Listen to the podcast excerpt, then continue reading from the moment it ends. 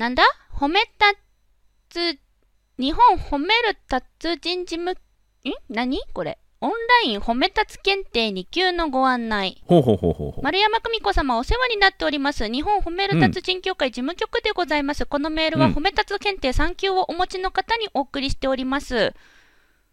な、褒め立つ協会さんからオンライン2級のメールが来ました、西村さん。そうなんですよ。ようやく褒め立つ検定の2級のオンラインバージョンが完成したんです、先週。のをこの、うん。今日の収録で宣伝するために今このうんメールを事務局から送ってきたということでよろしいでしょうか、いやいや、そうじゃなくて、あの、3級を持っている人が、皆さん2級を受けたいんだけど、はい。今まで2級はリアルの2級しかなかったので、はい。あの、それもまた緊急事態宣言で中止してたので、はい。あの皆さん多くの方が待ってるので、ええ。あの多くの善良なる心をお持ちの褒め立つ検定3級のお持ちの方に送ってるっていうね、そういう裏読みをする人にはあの特に送ったつもりはないんだけども届いちゃったんやね。本当は善良なる心をお持ちの3級受講者の方に、えー送ったはずなんだけどね。なんかブーメラン帰ってきてますけど。まだオープニングなんですけど。あそこまでそこまで計算なさって今この収録前にわざわざ事務局から全国の3級の方にメールを送ったと、違う違うそういう善良なる心をお持ちの方でもブーメラン演出まで込めてもうやるなさすがだな西村さん。いや褒め立つっていうのは善良なる人にはより善良なるエネルギーを。そうでない人にはブーメランの刃が戻るという そういうあの資格試験なのでね。な、はい。一緒に宣伝できてるんだからいいじゃないですか。一緒に宣伝しましょうよ、うんこれ。これ一体なオンだってオンライン褒め立つ検定2級のごこ案内れが大変だったんですよ。オンラインでやる。大幅改定、オンライン、オンラインにするにあたって大幅改定をして、で、はい。過去に、過去にというか、はい。あの正式リリースの前にパイロット版を試験バージョンを2回ぐらいやって内容を練り上げてたんですけど、はい。その参加者の方の感想がすごくいいんですよ。でまた今回の2級のオンラインっていうのはエポックメイキング的な新しい時代を作るようなそんな大改定なので、はい今日はねその大改定の裏側もお話もあの宣伝でなく宣伝でなくお伝えできたらなと思ってます。宣伝ではなくその裏の普通の皆さん表から見てる皆さんには分かりえないところの裏話がこの番組だったら聞けるということで、そう。なんです。そうなんです。それそれはいいですね。興味あります。それを聞くとさらに善良なる3級ホルダーの人はもう2級受けたくなるっていうね。っていうはい、ところまで。込みで、私に今このメールを事務局さんが送ってきた。なるほどですね。よどしこまで裏読みするの？どこまで裏読みするの？よし行ってみよはい。う褒めるだけが褒め立つじゃない。はい。日常の中からダイヤの原石を探し光を当てる。褒める達人的生き方を提案する。今日も褒め立つ。こんにちは。なっこも褒める。褒める達人。褒め立つこと西村孝之です。こんにちは。褒め立つビギナー。まるっと空気をつかむ MC の丸山久美子ですこの番組はですね褒め立つって何？と褒め立つに興味を持っていただいた方そして褒め立つ検定は受けた。あるいは褒め立つの講演会研修は受けたんだけども最近褒め立つご無沙汰だなーっていう方に褒め立つを楽しく楽しくお伝えする。そういう番組です。褒め立つオンライン化ってい。うのはよく西村さんがこの番組でもおっしゃってましたけれども、はい。え2級ってい。うのはまた何か別なストーリーがあったとい。うことなんですかそうなんですあの去年の8月から褒め立つ検定3級のオンライン化は進んで、はい。それはね割とスムーズだったんですよ楽しそうにお話ししてましたよねそうそう、んんんねとい。うのはね今日の一つのキーワードになるんですけどそのコンテンツの一般化一般化ってどういうことかというと、はい。うんそのコンテンツ中身をデリバリー伝えるときにうん。一般化っていうのは誰もがあの伝えることができるっていう普遍化されたものがあの一般化っていうんだけども、はい。3級に関してはもうコンテンツの一般化私以外の認定講師が講師をするっていうことがもう先行して作り上げられてきてたのね少しずつはい。少しずつ時間をかけて、はい。だから3級のオンライン化は結構スッといったんですね。でで今現在もその褒め立つの3級リアルのバージョンで僕以外に講師できる人というのはもう32名いるので。ねよく皆さんやってますよね。そうそう。うん。はい、でただ2級に関してはリアルの2級講座が僕とあともう一人の講師しかできないというねそれも男性講師なんですけども。え？そのお二人しか2級ができないっていうのが今まで。あそうだったんですか？そうなんです。へえ知らなかった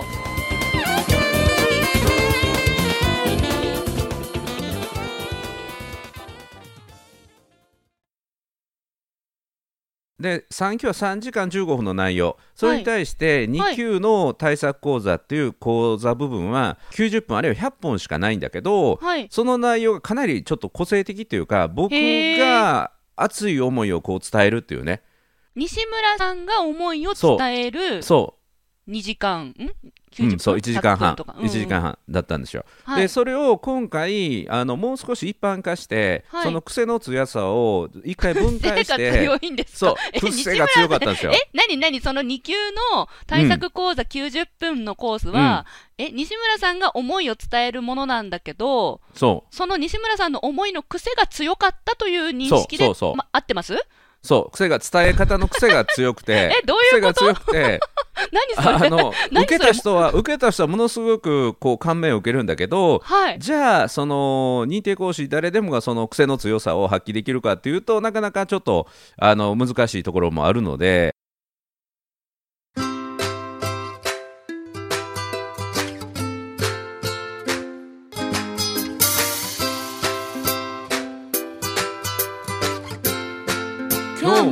褒め立つ。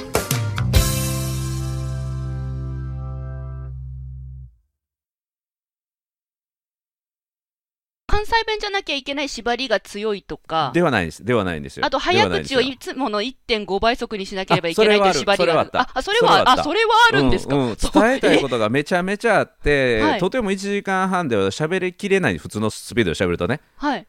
うん、で僕も参加者とのこうやり取りの中ではい。2回繰り返したりとか、必要なところゆっくり言ったりとかっていうのが、まあ、まさに本当に癖が強かったんですよ。でそれをオンライン化するので あの学びの部分とね2級は、2級は合否判定のある試験とセットなのであ、そっか、そうだ、2そう級って全員が取れるわけじゃないんですよね。そうなんですよ3級は体験すれば OK なので、はい体験型のワークショップなんですねはい。だからファシリテーションの、まあ、場をこう進行していく力があれば、はいあの進められるんだけどもはい。あの2級は学問的な学びを伝えつつそしてその学問的な知識プラス褒め立つとはこういう思いでやってるんですよという思いに共感してもらうようなそんな内容もあるんですよね。はい。褒め立つ検定が誕生したこう経緯であったりとか、はい日本の心の内戦を終わらせる自殺者うつになる人を減らすんだとかね、はい。あるいは今この瞬間に自分ができることに集中して生きていこうとかねそういう思いも伝えていくのがこれまでの2級だったんですね。なるほど。3級は学べばよかったけど、2級は思いまでが体験すればよかったものが、思いまで必要になるのが2そう級だから。学びうんそして思いも渡すっていうねのがやってたんだけどそれをちょっとね今回オンラインにするにあたってただただあの伝える方法をリアルからオンラインにするだけじゃなくて中身も見直そうということで中身から見直したんですよ。はい。で試験内容も見直して試験もあのウェブテストウェブテストの形式でやるので。えー、ウェブテストっていうシステムを導入したってことですか？そうそうそうそう、えー。これも費用をかけてウェブテストのシステムを導入してそして記述式をできるだけ少なくして記述式は少ないんだけども、選択肢を読んでるだけでまた学びの再確認ができるようなそんな仕組みに変えて。簡単な丸×とかじゃなくて何択とか。そうそうそう。この中からこの中から正しい説明を選びなさい。その説明を読んでることがまた学びの復習になるようなね。なるほえー、文章でそれを体現できるようにする、すごい大変だったんじゃないですか。う、うん、大変だったんですよだから。ですよね、文章で作る方が大変ですよね。そう。それをね、3日ぐらいの間とか試験作ったの1日だし2級のオンライン作ったのも1日で組み立てて。はい。でまた別の1日でそれをパワーポイントの整理をしてもらってはい。作り直ししてもらって、ね、僕がラフで作ったパワーポイントをあの、はい。一応清書してもらってっていうだから実質3日ぐらいで作り上げたんだけど。もうそのね作り終わった後はねもう頭ねパンパン。頭痛がしてた 考えすぎて、そう。集中しすぎて。ん。そう。それを実際に体験していただく2回があったんですけどね、ああ、なそのるほど。テ2スト版回だ。も、ん。そうそう。それもネタ卸しだから時はい間配分がどれぐらいになるのかっていうのを、まあ、想定している時間はあって、まあ、大はい体その時間で終わったんですけど、ん。それもちょっとこう反応とかも見ながらまたはい1回やってまた2回目でまた修正してっていうのがようやく完成してこれで間違いないっていうものが出来上がったので、えー善良なる産休のあの心の持っていらっしゃる方にお送りした。それが間違って今日まるちゃんのとこに届いたっていう間違ってません、間違ってません。こんなにピュアハートな人間なかなかいませんから。そうそうそう、うん、まあまあ宣伝したいっていうのは確かでね一人のもう多くの人にこの2級のねあの講座がいいんですよ、ええうん、これまでは2級の対策講座という形で試験の対策だけに特化してたような内容だったんだけど、はい。今回のオンラインになってからは2級講座っていうふうに名前が変わってう、んうんうんあのさらに褒め立つを実践していただくための学びっていうのと、褒め立つになってよかったなと思えるような時間をまたあの満喫してもらう時間もあってねオンラインで。オンラインでおすすめですよ。え、この2級って、じゃあ西村さんが動画で話してるとか、西村さんがオンライン上のリアルタイムでお話ししてるっていうものではなくて、いやいやオンラインでやりますよ。あ、それもやりつつ、テストも、えっと、システムを使って、うんうんうん、受けられるようになった。そうそうそうあのー2時間半ぐらいの2級の講座なんですよ。はい。でそれとは別の日にちを取ってもらって自分はい。の好きな時間に自はい。分のパソコン、あるいはスマートフォンで試験を別日に受けれるっていう、あ別の時間を取って受けれるっていう。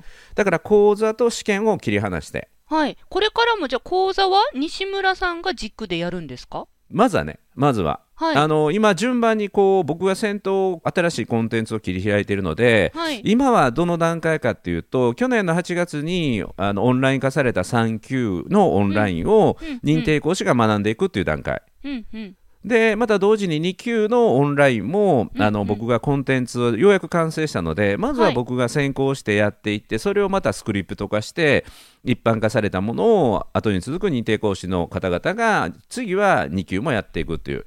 だから少しずつ少しずつ僕が協会本部が先を進んでいって認定講師の方がそれをこう習熟していくっていう感じですね。4個目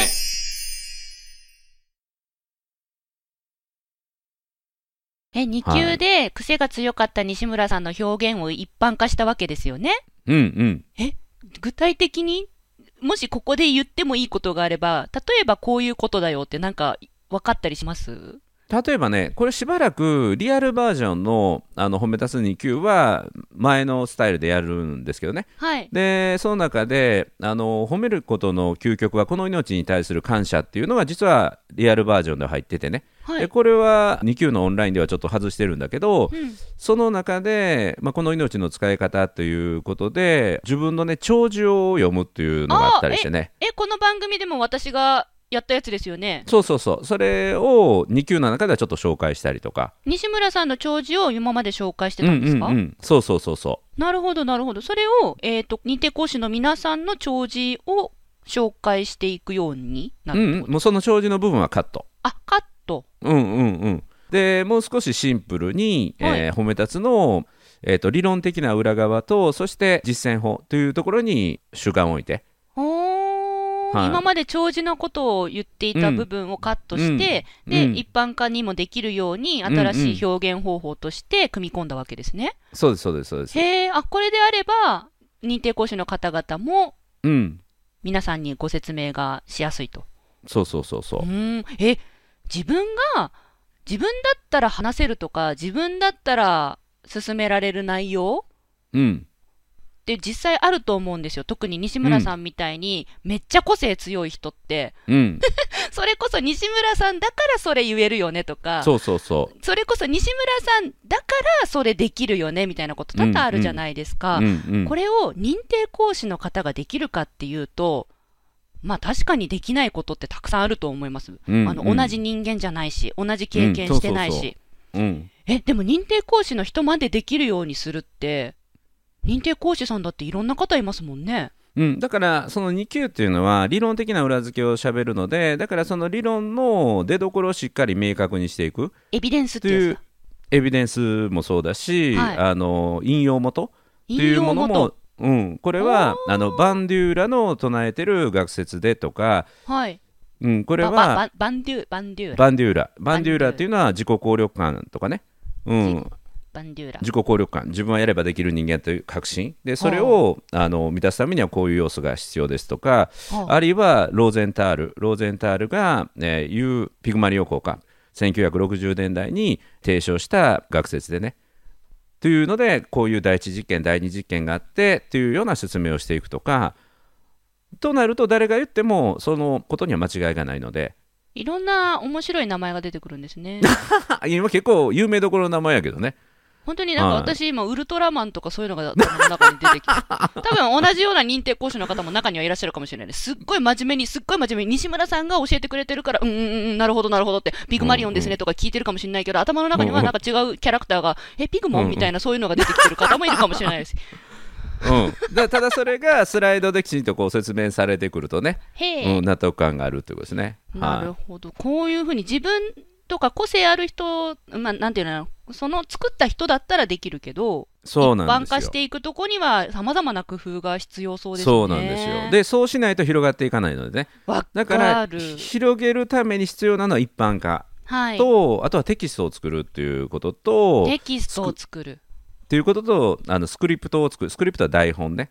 絵を作っていく、この通り喋れば大丈夫ですよというものをしっかり作ってあげるっていう。はあ。だからオンラインの3級のスクリプト認定講師が使うスクリプトは完成したのでこのはい。3月から、えーそれが配布されていって、はい。えーオンラインの3級を希望者というか意欲のある人は学んでいく、うんで2級のスクリプトはまだ作られてないのでこれから何回かやっていく中で、オンラインの2級のスクリプトが作られてそれがやがてまた認定講師さんに渡されていくっていう。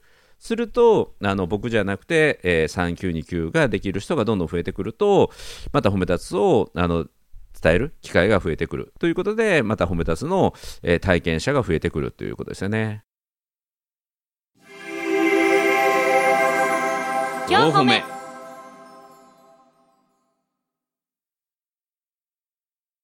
今日あえてこの2級の裏側の話聞きたいなって思ったのに、実は理由がありまして、ほうほあの、この番組を聞いてくれてるリスナーさん、う。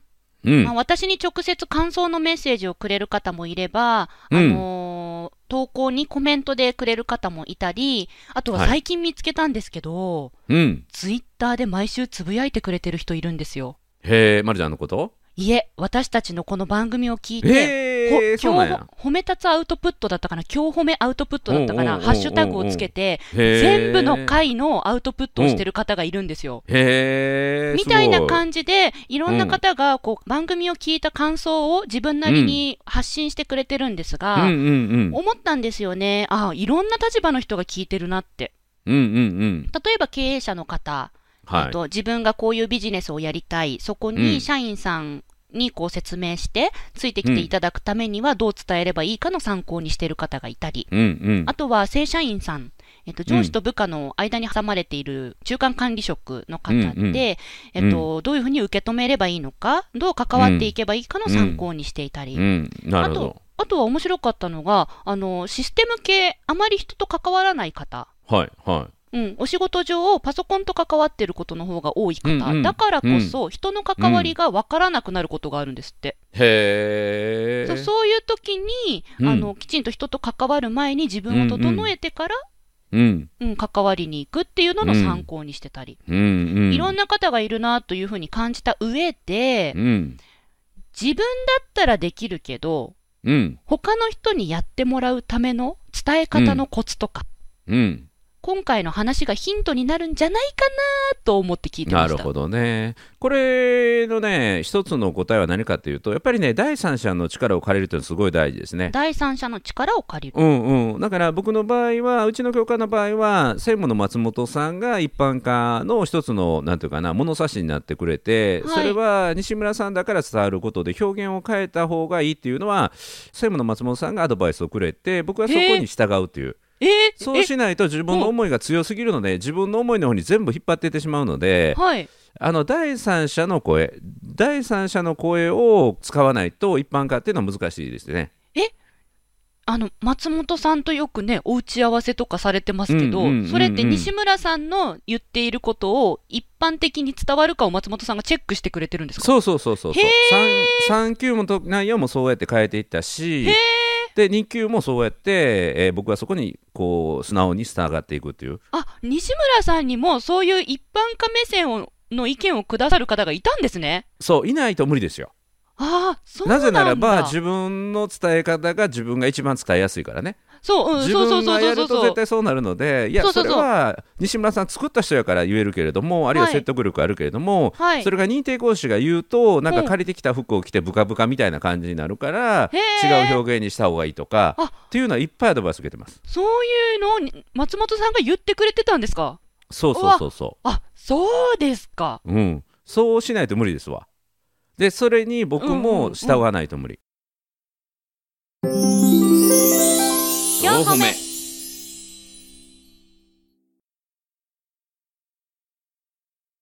私たちも、えっと、そう一般化の目線を持ってくれる人がお身近にいていただいて、意見を聞ける環境を作ると、自分が作ったことをより多くの人に伝えることができると。そうそうそあ、まずそういう人がいますかってところが、今日の大きな、うん、ね。問いになるんじゃないでしょうか。うんうんうん。うあと、は一般化したい気持ちがどれだけ自分にあるかやね。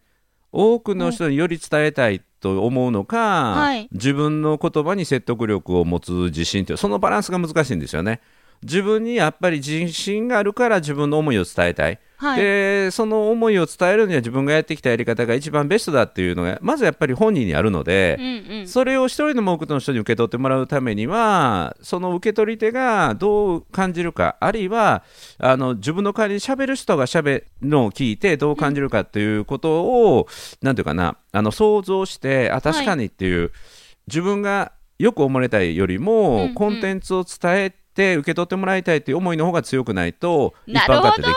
えーそこって自分のかっこつけたい気持ちとの戦いじゃないですか？そう、かっこつけたいのと自分のやりやすさ。うんやっぱり自分の癖の強いのは自分がやりたいからその癖になるんでね。しかも、やっぱ、え、もう言っちゃいますけど、自分がこう、私こういうやり方してますよって言って、わあ、すごいとか、え、やってみたいとか、え、丸山さんさすがですとか言われたらやっぱ気持ちいいじゃないですか。そうそう。それを、いや、あなたもできるよ、こういうやり方をすればって言って、逆に僕がそっちに寄せていく形になるからね。だから自分がその目立つシーンをどんどん手放して、うんそ。の A さん、B さん、C さんが同じことを誰かに伝えるときにも伝えられるように表現をその人に合わせてカスタマイズして。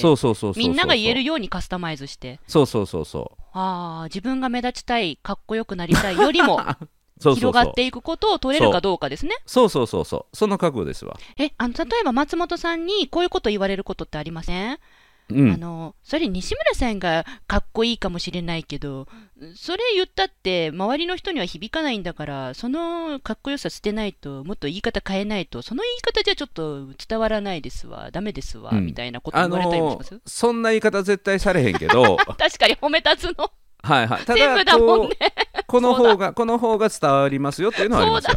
そうはいはいだ、褒め立つの専務だ。そんな言い方しないわ。うん。そう。あそういう意味でも、褒め立つの方が、あの、一般化へのアドバイスをくださるっていいですね。言い方優しそう。まあそうですね。で、ただ、あの褒め立つも、なんていうかな、あの実務者講習だと結構あのフィードバックはしますけどね、愛のあるフィードバックはね、ほううん、こうした方が伝わるよっていうのは愛を持ってフィードバックをしますね。っていうのは、あの一番厳しいフィードバックするのは、お金を払って来られる参加者ですからね。お金を払って来られる参加者に中途半端な状態で講師を出すと、そこでもう本当に傷だらけになってしまうので、出血多量になってしまうので、確かに。その手前で血は流さないけれどもアドバイスをしてあげて、しっかりいい講師になっていただく準備をして、まあ、聞き手に安心感を与えるような話し方ができるようになってからあの舞台に送り出すということはやりますけどね、そこはあのなんていうかな甘々ゲームじゃなくて、えーフィードバックはしますね。うん。なるほどですね。はいああ、いや、西村さんのちゃんと背景にも、ね、そういう方がいて、で、褒め立つの講師の方々も、きちんと、そういった背景のもとに、うん。指導というか、アドバイスを受けられる体制になっていて、で、オンラインという新しい世界観の中でまた、うん、2級ができる方を増やそうと。そうなんです。で表現をカスタマイズして。るそう、ん。今回で2級をめちゃめちゃ急いだのは、はい。もうこれもね、チャンスだったんですけども、はい。3月の20日、3月の20日から認定講師養成講座ベーシックの15期が始まるんですよ。はいで、あのー認定講師になりたいっていう人がすごく多くて、今も326人の認定講師がいるんですけど、去年1年間、2級はオンラインでしかできなかったので、うんうん。実は認定講師養成講座への参加条件が2級の試験を受けてることなんですよ。あ2級の試験を受けてる人だったら認定講師養成講座に参加できる。そうなんですよ。それがでもうん。1年間ほぼほぼなかったので、認定講師講座に行けないっていう状態になってたんですそっね。かそっかそっかそっか2級受けられない人たくさんいますもそうそう。んねうんで、そあーなるほどれで、それで急遽2級のオンライン化を進めて、はい。そしてその手前で認定講師養成講座の説明会っていうのも行って、実はあの先週の日曜日、はい。でその中でオンライン2級のパイロット版をやったんですよ。あなるほど。うん。でそのパイロット版説明会と特別セミナーに参加した人は今度20日からの認定講師養成講座に参加資格ありっていうふうにあの救済処置をしたんですよ。するとね75名の申し込みがあっておーすごい。で実際に来れた人は60名だったんですけどすもうん、あそれだけ全国から、はい。まあ、今回は東京で行うんだけどまだはい。東京には行けないという地方の方もいらっしゃるので,、そうですね。で認定講師養成講座はリアルでやるのが大事なので、まあ、それにははい。理由があって、まあ、リアルでやるんですけどはい。あのそれでも、まあ、東京を中心に全国から来られる方が今13名かなこの時点でうん。もうすぐに申し込みがあってみんなこのはい。1年待ってたんですね。そうなんですよ、うん。でこれでも待ってて行きたいんだけどまだ職場のルールとしてはい。東京に行くことはできない地方の方とかねうんいらっ、しゃいますっていうのもいらっしゃるので、まあ、あのなかなか大変だと思うんですけども、いや、だからね、本当に求められているという環境があるので、はい。もう全速力で2級作りましたね。おーおは疲れ様ですその上のメールだったわけですね、い、そうそうそうそう、そうよ。もう今はもうすっと納得というか、すっと、あの、うんあれです。うんいや、もともとピュアホワイトなハートの持ち主ではございますけれども、えよりカラフルに、あの、七色の視点で、このメールを読むことができております。ありがとうございます。バーチャルマルコのネクタイのようにね。は よく覚えてますね。はいいろんな色にねね、変わっちゃうんですよね、あれね。いはいはいはい。なるほどね。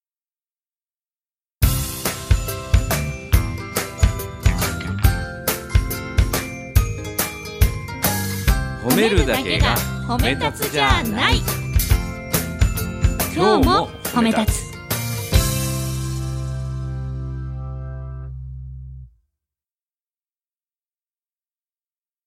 えーなんかあのーそのメールいただいたメールの中には、お申し込み詳細はこちらって言って、3月7日のものや3月9日のものうん。うん。うん。が書いてあり、なんかログイン、うんサインインっていうので ID やパスワードも載せてくれてるので、うんうん。本当にオンライン化していったシシステム化してるんだなっていうのが、もうメールからわかります。はいはい、もうどんどんどんどんね、オンライン化進めて、もうこの状態が5年続いても、むしろこれで良かったなっていうような状況になればいいなと思って。ね、全国の方で、逆にこう交通費、宿泊費とかうん移動とか日数かけてくるのが難しかった方にも、まあ、そうそう届きやすくなるんじゃないかなと思いますし。そうこれね、僕、ふと思っったんですけど、はい今のこの2020年、2021年って、はい。30年後の未来の起業家から見たら、きっとね、うわー俺もう2020年とか2021年の時に起業できる環境に自分が生まれてたらめちゃめちゃもっと大きなことをできたのにっていうねいうことを20年後30年後の起業家は絶対思うと思うね。うん、あのルールが大きく変わって一体社会経済がリセットされた中でいろんな企業が生まれたいろんな仕組みが生まれた。20年後30年後のね起業家の言葉として今めちゃめちゃ世の中を動かしている世の中に影響力を与えている何々っていう会社も何々っていう会社も全部2021年2022年に大きく飛躍した、うん、っていうふうに後に語られる環境だと思うんですよ。だから褒め立つがこんだけ大きくなったのはあの2020年2021年のあの環境があったからだよね。あれがみんな心を守る。あるいは自分の心を豊かにするということがあの環境で認知大きく認知されたからこの褒め立つ協会ってこんな状態になってあれは20年前30年前のあの環境のおかげだよねって多分ね言われると思う。褒め立つそういう飛躍をしたいチームがこう飛躍をし目指して飛躍をしていく刺激を受けてうちの株式会社シャベリーズもバーチャルマルコを リリースできて、そしてリスナーの皆さんもそれぞれのね、あのー畑で、こう、うん。耕して、飛躍していける2021年に、ね、これを聞いていただいた方は必ずね、スイッチ入ると思いますよ。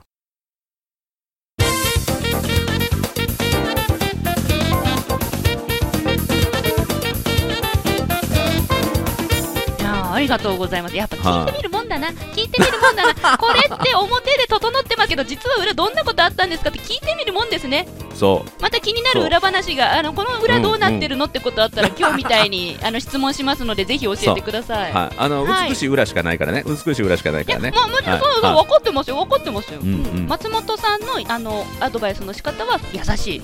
うん、そう。ね、そうね、うん、分かってそます。美しいお話でした。はい。はい、えーということで、泣く子も褒める、褒める達人、褒め立つこと西村隆之と。おめ立つビギナー、まるっと空気をつかむ MC の丸山久美子でした。今日も褒め立つ。それではまた次回。